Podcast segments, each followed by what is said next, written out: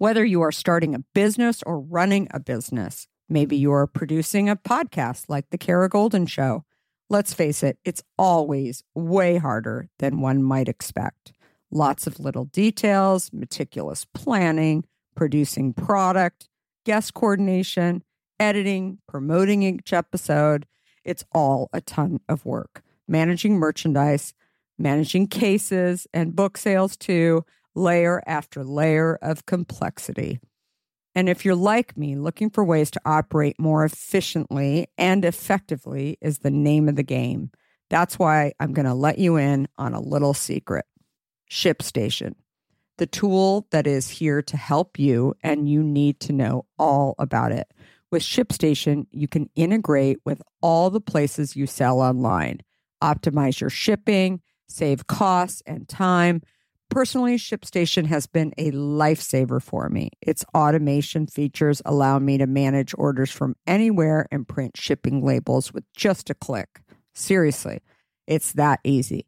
And the cost savings, unbelievable. With discounts up to 89% off carrier rates, you can't go wrong. Significant savings. And who doesn't want that? An easy to use dashboard, robust reporting. Oh, and did I mention that over 130,000 companies have leveraged ShipStation to grow their businesses? Not much churn either. 98% of them stay with ShipStation because it truly works. ShipStation is it. So if you're ready to streamline your shipping process and focus more on what you love, head over to shipstation.com the innovative tool that helps turn your shipping challenges into opportunities for growth. Go to shipstation.com and use code KARA to sign up for your free 60 day trial. That's shipstation.com, code KARA. Use code KARA for a free 60 day trial. That's shipstation.com, promo code KARA. I am unwilling to give up that I will start over from scratch as many times as it takes to get where I want to be. I want to be. You just want to make sure you will get knocked down, but just make sure you don't get knocked out. Knocked out. So your only choice should be go focus on what you can control. Control. Control. Hi everyone, and welcome to the Kara Goldin Show. Join me each week for inspiring conversations with some of the world's greatest leaders. We'll talk with founders, entrepreneurs, CEOs, and really some of the most interesting people of our time. Can't wait to get started. Let's go. Let's go. Hi, everyone. It's Kara Goldin from The Kara Goldin Show. And I'm so excited to have my next wonderful entrepreneur with us today. So, Sabeena Ladha, who is the founder and CEO of depending on how you pronounce it. Do or dough foods. Or dough. Uh, dough foods for sure, uh, but spelled kind of like DE for those of you who haven't tried it or have been living under a rock, whatever. It's this amazing, amazing product, uh, DEUX. So definitely, definitely check it out. So uh, it's a gluten free uh, vegan cookie dough that you can actually just go and sneak a snack from. She was luck, or I was lucky enough to actually be able to try it for the first time and have purchased it since then. It's so, so good. The favorite flavor is definitely birthday cake. And it's, uh, it's a good one. Yeah, it's so, so good. So it's got all kinds of immunity supporting ingredients to it too. So it's not just, uh, the typical cookie dough that maybe you're, you're accustomed to sneaking a few pieces here and there from.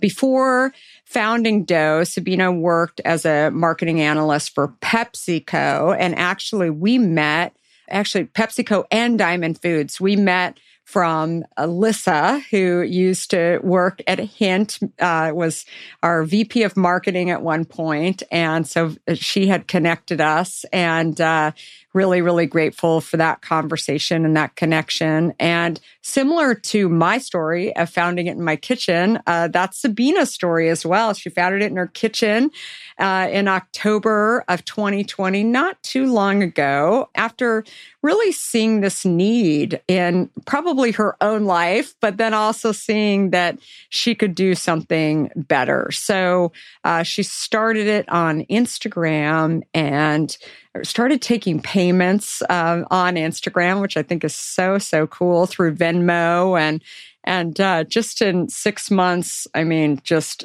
totally blew up the business and was confident enough to go and try out for that little show, Shark Tank. Uh, we will get into that uh, as well and kind of hear Sabeena's experience and just overall her entrepreneurial journey, because I think, as you all know, just learning from other people's experience on how they were thinking about things, uh, what fears they had, all of those kind of things are really what just make us know that we can. And so I'm so excited to have Sabeena on the show today and so that we can learn a little bit more. So welcome. Thanks, Kara. What an intro. Yeah. I'm so excited to be here. Super, super excited. So, so tell us a little bit about Sabeena, little Sabeena. So did you always know that you were going to be working and initially as an analyst inside of a large Pepsi, you know, large company in the beverage industry. Uh, did you always think you were going to be an entrepreneur? Tell me a little bit about sort of where your head was at. Well, it's funny because I I never thought I would be an entrepreneur, but now that I look back at how I was as a kid, like breaking rules and always wanting something better, those are clear skill sets and kind of personality traits of an entrepreneur, um, which I really got from my dad. So my dad was the OG entrepreneur. He um, moved to America in 1975 and didn't have much of an education. So he was an entrepreneur. So he, he wasn't doing it necessarily because he got to do it. Like I, you know, am privileged enough to get to do it. He was doing it because he kind of had to do it. So he started out driving a cab. He started working at a deli. Um, and then he saved up enough money to buy a convenience store in Fort Worth in Texas. And that was kind of the culmination of his American dream. And so it kind of, you know, like ran in my blood. But in food and beverage, you kind of look back at your childhood and you think about the types of foods you had. And I know, Kara, you had a, an experience with diet sodas. And so similar to you growing up in this era where big food was producing a lot of junk food, a lot of fake sugars. Um, Oreos were king and Kraft mac and cheese was king. Um, that's what I ate as a kid. So I was, you know, in and out of my dad's convenience store every Saturday and I would get to pick two snacks and I would usually pick like some sort of Frito Lay product and, you know, like honey buns or some sort of like sugary, refined sugar filled with kind of bad for you ingredients. I would, I would usually pick those. So that's how I ate growing up. And I actually had kind of a transformation in how I was eating in my young 20s at the same time I was working at PepsiCo. And that was kind of the moment I had where I was like, wait, I'm in this industry where I'm selling potato chips and, and Pepsi and I'm trying to drink kale smoothies and, you know, do Pilates. It was just such a different, such a dichotomy. But yeah, no, I never thought I would be in food and beverage. And I never thought I would honestly go back to food and beverage 10 years later. so, how often have you thought about learning a new language only to be stopped by that memory of yours from the last time you tried to learn a language when it didn't go so well? Okay, maybe it wasn't a language that you were interested in learning, or perhaps all those poorly written textbooks in your sixth grade class weren't that well written after all. I have a great tip for you. It's called Rosetta Stone. Rosetta Stone is the most trusted language learning program around, available on desktop or app, no matter where you choose to learn it or what platform you choose to learn on. Rosetta Stone works and it truly immerses you in the language you choose to learn, quicker and easier than you ever imagined to. Maybe you're getting ready to travel abroad this summer and you want to learn a bit of Portuguese, let's say, before your trip. Rosetta Stone can help. I know this firsthand as I did just this before traveling to Portugal last year. I learned Portuguese through Rosetta Stone, and by doing so, I not only got a better grasp of the spoken language of Portugal, but it got me very excited for the trip itself before I went. They even have a true accent feature that gives you feedback on your pronunciation as you are learning too. They've got you covered. Rosetta Stone's trusted experts are the real deal. They've been helping people just like you for over 30 years, helping millions of people to learn Spanish, French, Italian, German, Korean, Chinese, Japanese, Dutch, Arabic, Polish, and my favorite, Portuguese. The lessons are five to 10 minutes long and include practical exercises so that you can pick up the language naturally, first with words, then phrases, then sentences. No English translations either, so you really learn to speak, listen, and think in the language you are focused on, helping you get the long term retention you are looking for. And who wouldn't want that? Don't put off learning that language. There's no better time than right now to get started. For a very limited time, the Kara Goldin Show listeners can get Rosetta Stone's lifetime membership for 50% off. Visit rosettastone.com slash today. That's 50% off, unlimited access to 25 language courses for the rest of your life. Redeem your 50% off at rosettastone.com slash today today. In today's world, which I will admit can at times seem filled with too much of the wrong information, it's essential to find a good source that truly gets to the heart of what I want to know. I am super excited about our next sponsor as I've been a big fan of their content for some time now. That sponsor is the Washington Post. Their depth on topics from business to tech isn't just impressive, it's essential reading for me. Whether I'm catching up on the latest tech trends or understanding how the day's news truly impacts my family, the Washington Post is my trusted source.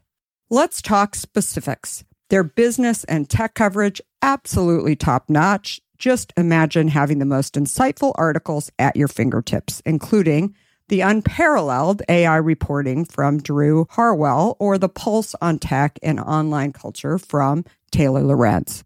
And the best part? You can listen to articles just like you listen to this podcast, making it perfect for your busy lifestyle. I was just reading an article from one of my favorite Washington Post writers, Frances Stead Sellers. She covers entrepreneurs like myself, but also covers other interesting topics, including health, as well as some very interesting books. I also love getting their For You newsletter, which is their roundup of stories tailored just for my interests, right in my inbox every evening. The Washington Post app is super well done, I think, and makes it incredibly easy to stay up to date and follow my favorite journalists on the go. And if you ever thought that the Washington Post is just about politics, think again. They cover everything under the sun from climate and culture to crosswords and cooking, providing a world of surprising stories and vital insights. Okay, enough of the love fest that I have for the Washington Post. Here's the deal being a listener of the Kara Goldin Show has its benefits, and this one is too good to miss. Now is the time to sign up for the Washington Post. Go to washingtonpost.com slash Kara Goldin to subscribe for just 50 cents per week for your first year. That's 80% off their typical offer. So this is truly a steal. Once again, that's WashingtonPost.com backslash Kara Goldin to subscribe for just 50 cents per week for your first year. Funny. That's uh, that's wild. So you studied supply chain management, and of course, you didn't study supply chain management during or right before or right after the pandemic. I mean, that's probably like the oh hottest thing today, right? That everybody's trying to figure out. trying to and, figure out. Yeah. And, and uh, certainly wasn't a bad thing to know quite a bit about. But how did you think, like, why supply chain management? How did you, what got you most interested in that early on? Yeah. I know it's so specific. Um, I actually wanted, so because my parents are immigrants, it was difficult to have kind of a non-traditional path. So I was very interested in fashion. I just wanted to be in the fashion space. And I still, it's kind of interesting. We work with a lot of fashion influencers and fashion celebrities with Deux, even though it's completely unrelated, but food and fashion kind of have a nice synergy sometimes. But when I was younger, when I was in high school, I was like, I want to be in fashion. my freshman year in college, I wanted to be in fashion. And I was like, how can I get a job in fashion, but not have my parents kind of, you know, flip out or be like, what are you doing with your life? And my route was supply chain because I learned that buyers in fashion, so at the big kind of big box Bloomingdale's and Bergdorf's, buyers were had a supply chain background and they were kind of focused on the operations of the product. And so I thought, okay, if I get a supply chain management background, I can kind of maneuver my way into buying at a fashion company. I love it. I love it. I mean, so forward thinking, like kind of backdooring your way into kind of a different, you'd still be around fashion, but you were doing, I mean, really, really innovative in so many ways. So I, I love it. I love how you were thinking about it, not the traditional way. And so then you got your first role as, as we talked about at Pepsi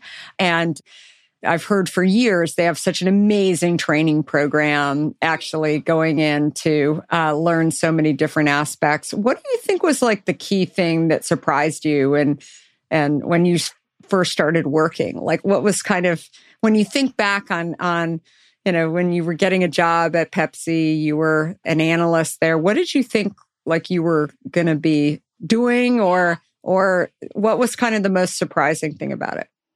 Yes, so there were two things that surprised me. And one was, at least in the marketing department, the marketers who were marketing the products were not actually consumers of the products. So it was so interesting that everyone on my team was actually very similar to me that would like take spin classes and they were trying to eat healthy and they would have salads for lunch and they weren't the the target market. And so I think to your point about it being a really good training ground. I think it was such a good training ground because you have to market something you're not a consumer of. So if you can market something that you're not a consumer of, then you're, you sure as hell can market something that you are a consumer of, right? And it's all about learning those consumer insights. So that was kind of the first thing that surprised me.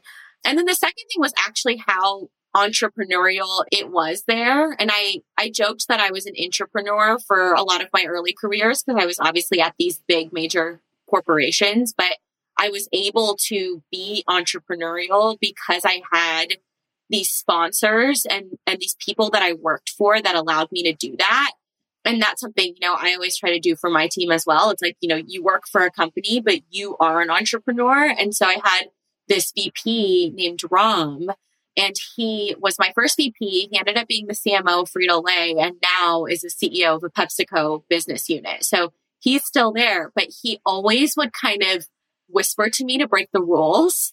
And so, and that would, that's like in my nature. That's in an entrepreneur's nature. Like you, you have to break some rules. Um, and so I think that kind of allowed, I already had that entrepreneurial spirit in me, but he specifically, and there were a couple of other sponsors that I worked for that allowed me to kind of be entrepreneurial and kind of hone that skill set. And then when I went off on my own, it actually wasn't as scary because I felt I had done it before, obviously with a safety net, but it was much less scary than, than if I hadn't had that kind of convincing to kind of break some rules. I love it. That's so great. So you left and went into McKinsey and decided to go the consulting route. What it's actually really interesting. I feel like, again, you sort of paved your own way. Oftentimes you go from consulting into a brand, into right? Yeah. I love it. And what did you learn from going into a consultant?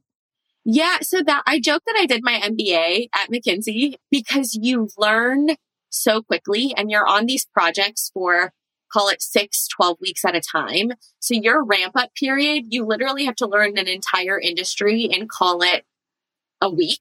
And then after that, you have to start giving recommendations. So you kind of have this, this skill set of picking something up really quickly and when you're doing, I mean, you know this so well. When you start your own company, you don't know a lot. And so you kind of are, you have to be able to understand and kind of go really deep, really fast on a problem or a topic and then act on it pretty quickly. And there's not a lot of time to make, make decisions, right? So I think learning that speed and, and almost that like turnover of understanding a problem, going really deep on it, and then being able to take action from it is something that consulting really teaches you.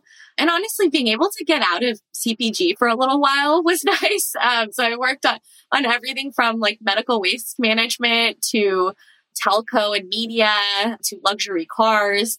And that I felt a little pigeonholed when I was in CPG. So it kind of it kind of gave you that not just that depth but that breadth really quickly of here are 10 different industries that you're thrown into because I was I was a little scared being in CPG. I was like, I know my path. I'm going to become, you know, a director and then a senior director and then a VP and then I'm going to be the CMO and then like I'm going to die as a CMO of a CPG company. um, and so I, I appreciated McKinsey that it, that it just gave you that variety. Yeah.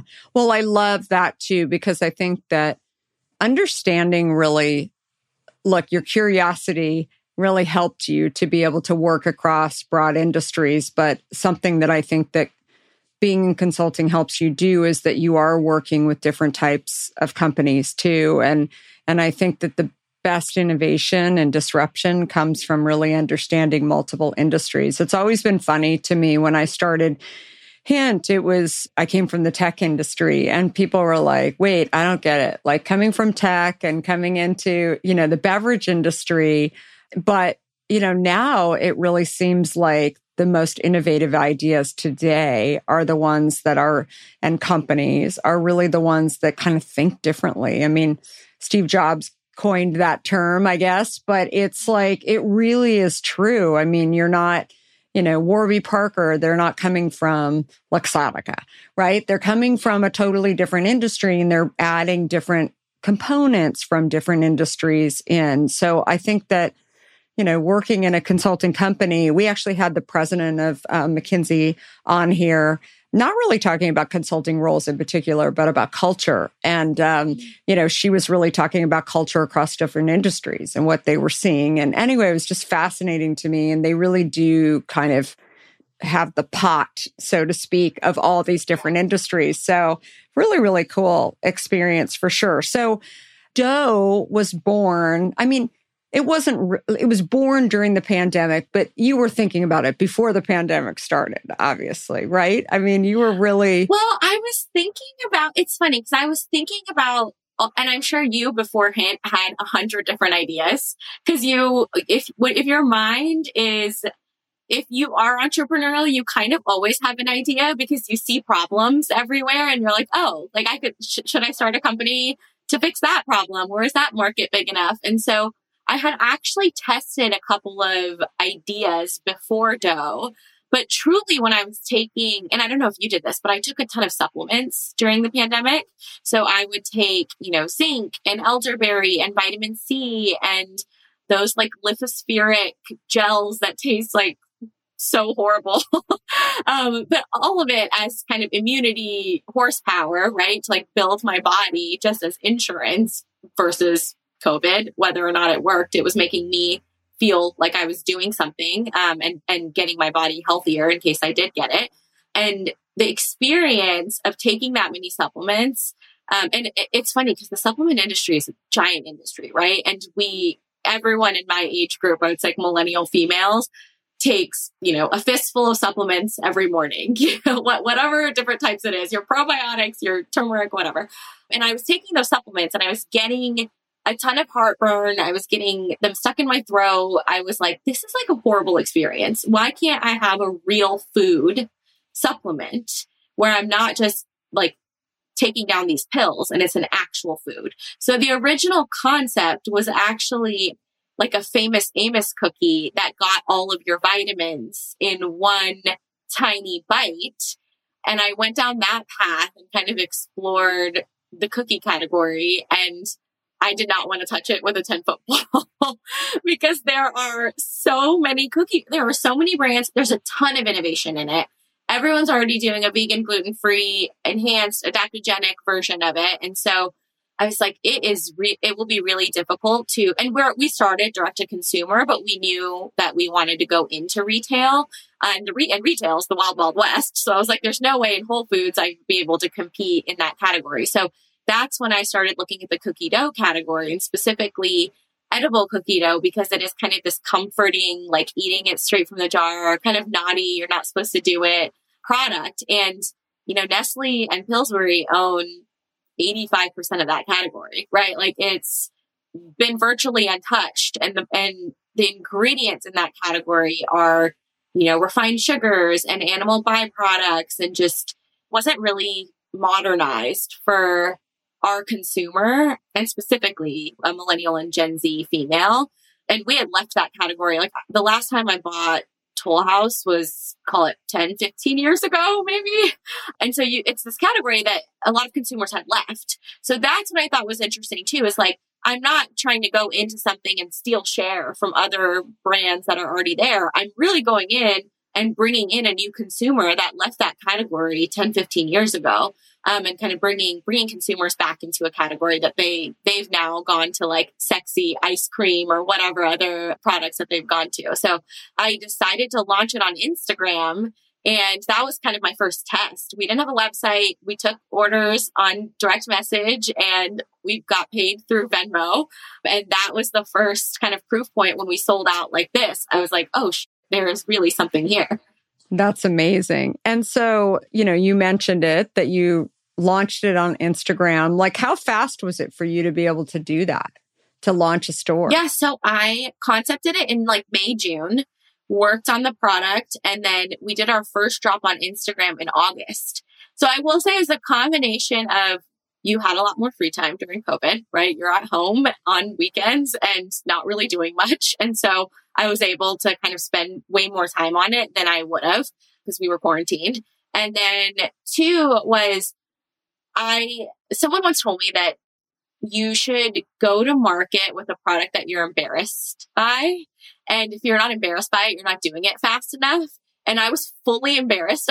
Of, I think that's of, so true. Packaging. Yeah. it was like horrible packaging. I like the printing was like off. It, the colors were so bad. Like it was, the communication on the pack was horrible. It was in a peanut butter jar. I was really embarrassed of that product, but I wanted to see if people wanted the product before I invested $20,000 in a brand and a website and packaging and, you know, commercial kitchen. And so that's when I started, similar to you, started making it at home in, you know, this kind of janky, if you will, packaging. But when I found out people actually wanted it, that's when I was like, okay, let's build the brand now versus preemptively building a brand and finding a co-packer and then sitting on a bunch of product at my house. Do you know what that sound means? It's the sound of another sale on Shopify, this episode's sponsor. Shopify is the all in one commerce platform to start, run, and grow your business. Shopify is more than a store. It's a way to connect with customers, drive sales, and manage the day to day. Whether you are a seasoned founder or just starting out, Shopify gives you everything you need to know to help your company succeed. Shopify is the best when it comes to e commerce. Everyone I know uses Shopify as the back end of their online store.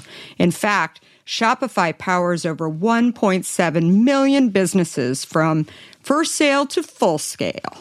With Shopify, you can reach customers online and across every major social network, too, including Facebook, Instagram, TikTok, and more. The best part is the data Shopify provides. Gain insights as you grow with detailed reporting of conversion rates, profit margins, and beyond. Go to shopify.com slash Kara for a free 14-day trial and get full access to Shopify's entire suite of features. That's shopify.com slash Kara. Grow your business with Shopify today. Go to shopify.com slash Kara right now no, I love hearing that. I mean, it, one of the chapters in my book that I wrote was fly the plane as you're building it, right? It's like, you know, I always tell people it's never going to be perfect, right? You're you can always make improvements to your product whether it's the actual what's inside the jar or on the packaging or whatever and you should always feel like you have room for improvement too. So gone are the days where I feel like so often, even in, you know, the large companies, they'll launch something and then basically they'll just leave it there right? And yeah. And I think for entrepreneurs, no iteration, no iteration. And I think for entrepreneurs today, it's just, it's totally acceptable. I mean, in many ways, that's what I grew up in in the tech industry, that it was like, you know, call it 2.0 or upgrades or whatever. It's kind of the same thing that it was that thinking. And so that was what was probably so surprising to me coming into the beverage industry that I just saw that so clearly. But other people who had been living in this industry for so long just didn't see it that way. So it's really interesting to hear you talk about that. So did you, so you had this initial test. How did you know that the test was successful? That's another thing. Like, how do you know? I hear this from entrepreneurs a lot. Like, they're like, I launched it how do you know that it's worth going out and getting investors or getting more stores and taking it further? Yeah. So it was interesting because I went in between McKinsey and launching Deux. I was at a VC firm called M13 here in LA. And I essentially built the Launchpad, which was our venture studio. So we, one side of the house invested in consumer and consumer tech brands. And then the side of the house that I owned launched brands from within. So we had built this entire playbook on how to launch a brand and what are the metrics that get you from the testing phase to the scaling phase. So the four phases we kind of outlined were ideate, test, scale, and then accelerate. And so, or sorry, launch and then accelerate. And so those four phases are every entrepreneur goes through those phases, right? They might not like call them that, but we, we codified it a little bit because we're at a venture firm and we studied our portfolio companies and then the companies that we launched and essentially had, this is a little scientific, is like you have these kind of metrics that you look at, whether it's conversion rate, growth in, you know, social media followers, things like NPS score, there's one specific thing that we we made sure to ask on our NPS survey was would you be disappointed if this product didn't exist? And it was like a sliding scale and that is the founders of Superhuman say that that is the number one metric of kind of product market fit. And then obviously for food and beverage, there's a, there's a couple of other things that you want to ask to get those consumer insights. But that part was very scientific. The part that I hadn't kind of come up with was the qualitative piece of consumers messaging you or influencers trying to get their hands on it or almost this like this like organic PR and buzz that you're building, especially on digital, because during COVID, everything was online, on Clubhouse, on Instagram, and on TikTok. And so that part is almost this like gut feeling that is hard to explain when, but almost like a when you know, you know, like there's something here. And so those two, this like consumer intuition paired with almost these data points that I had used in my past, those two was when I knew, and obviously like selling out a product in 30 minutes, you're like, okay, like there's something here. And then you just have to get over your fear and your insecurities of, of actually moving forward because you kind of have the, um, you know, a little bit of imposter syndrome initially, even when the data is saying, do this, you're like, should I? Like, I don't know. yeah, no, absolutely. And especially when you're thinking that maybe your packaging isn't exactly what you want and all of these questions remain. There's always going to be questions. So, did you seek out, did you get investors as well early on, or how did you think about that? Yeah, so I, I put my money where my mouth was initially. So I invested 20K of my own money and I launched it direct to consumer and then got it into Erewhon markets here in LA, which is seven stores now. Um, but those, and that was my first kind of like retail test to see how we did in retail. But initially kind of was building this profitable business. And then it got to a point we were making in, in commercial kitchens. And so it got to a point where we were bursting out of our commercial kitchens and I was making until three in the morning. And then I would fulfill orders at seven in the morning. And that for anyone is not sustainable. and you kind of like have to figure out at what point you're going to take the leap and move to a co-packer, which of course is a big investment on its own. So that's when only when I was bursting out of those commercial kitchens, that's when I was like, okay, I need to find a co-packer. Um, I need to raise a little bit of money for working capital because, you know, your first run is a hundred thousand dollars. And then I raised, um, I raised a million dollars in April of this past year. So raised funds to kind of scale and have working capital. And then as well, retail is much more expensive than direct to consumer. Um, and it, it requires a different, it's just a different ball game. And so raised money to expand into retail as well. So we've been kind of growing that side of the business. That's awesome. That's so great. And I read somewhere where you recently raised a million dollars and and seed money to really even get more traction. I think it's especially interesting to me knowing that you had been at Pepsi, you know, you worked in venture, you had seen a lot of different deals and you know, yeah. you're you're really you're being scrappy. I mean, you're, you know, you really, you can go do it. You don't need to go and raise a ton of money and that shouldn't be in your way of going and getting some traction out there because i always believe too that if you can go get traction the money will be there the money will end up being there and you can get it at much better rates and and uh yeah you know, no, that's exactly, um, that's kind of exactly what, so when I had, when I raised, I had six months of data. And so it took me honestly one week to raise $1 million. Whereas a lot of my peers were like, you know, I've been raising for two, three months. I like, I can't close this round. And truly it's because we had six months of data saying people want this product. And I think that's something that people struggle with is they have a deck and they're like, I want to raise money off of this deck but they don't have a product or they haven't made a dollar yet to justify that valuation or, or justify anything really. And so I think that's where it's been a little bit easier on me to raise money is because we had, you know, we were scrappy early on and had the proof points um, before, you know, I wasn't just showing someone a pretty picture being like, I want to make this product. I love it. No, that's that's such valuable advice for people because I think that they always think like, that I've got to go out and raise a ton of money. And I think initially there's so many more ways to do it. And you're right, it is more expensive to get into retail stores. But I think also if you can show your turns, if you can show, you know, start somewhere, show your turns, not only in the retail space, but you've been able to show it on digital as well. You have a great understanding of cost of acquiring a customer and loyalty to that can all of those things i think are really really valuable. And i think if nothing else you're also going to have investors that are going to want to learn from you right? They want to be partnered with you in some way where they're going to you know really want to understand your journey and and sort of what you've learned about this. So such such amazing advice there. So we cannot end the show without talking about Shark Tank. So your yeah. episode just aired and uh, so exciting. So tell us all about that. How did that come about? Yeah. So they actually reached out, a producer actually reached out to me pretty early on. So they reached out in January of this past year, which mind you, I was still in a commercial kitchen making the product myself at that time. And I worked with them through July and I filmed in July. Um, but it's interesting because when you go through that process, you don't actually know where you are in the process. It's a little kind of opaque in that sense.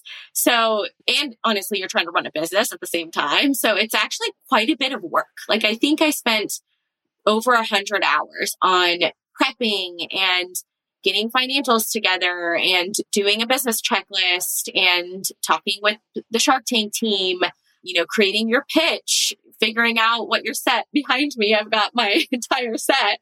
So, um, figuring out what your set's going to look like and kind of going back and forth on and iterating on it. It actually takes, you see six minutes of it on television, but it's so much work that goes into it. And even when you film, you don't actually know if and when that you'll air. So you may not ever air. And so that's kind of a, a risk or a gamble that you take, but obviously I was willing to take it.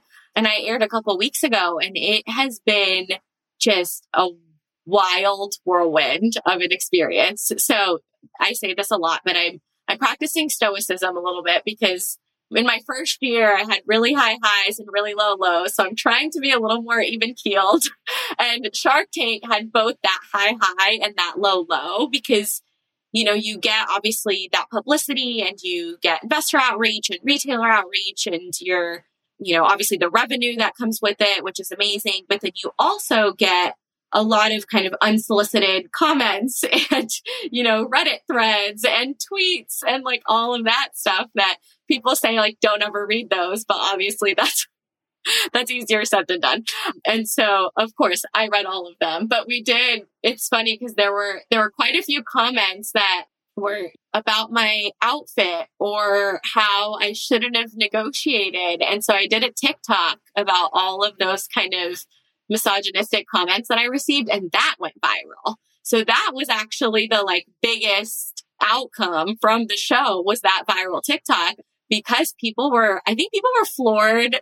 I think that the, the, the outfit judging was a big thing because no one ever talks about a man's outfit on, on Shark Tank, but I, people had a lot to say about my hot pink suit. So, um, yeah, it was, it's been an interesting like roller coaster since then. That's wild. Did you actually get the funding that, or did you end up taking the funding? So no, so I got, it was a really dramatic episode. I got an offer from Robert and then I negotiated and then he reneged his offer. So it's a spicy episode. If you haven't seen it, you should watch it. It's episode, um, six, I believe. Oh my God. That's, I can't wait to watch it. So that's amazing. There's so many different ones that I've heard. We had Jiggy on here, which was oh, a yeah, puzzle. yeah, yeah.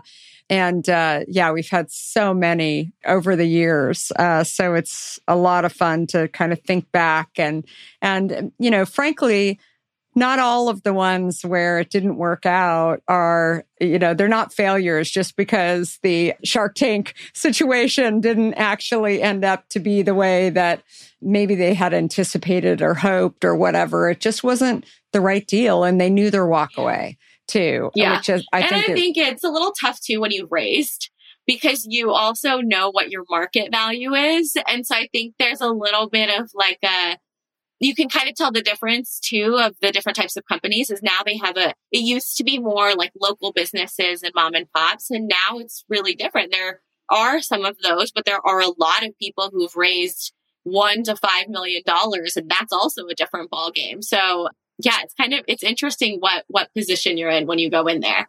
I love it. So great. Well, thank you so much. Where do people find out more about Sabeena and also Deux? And, and definitely if they're not in the Los Angeles area, where do they purchase your product?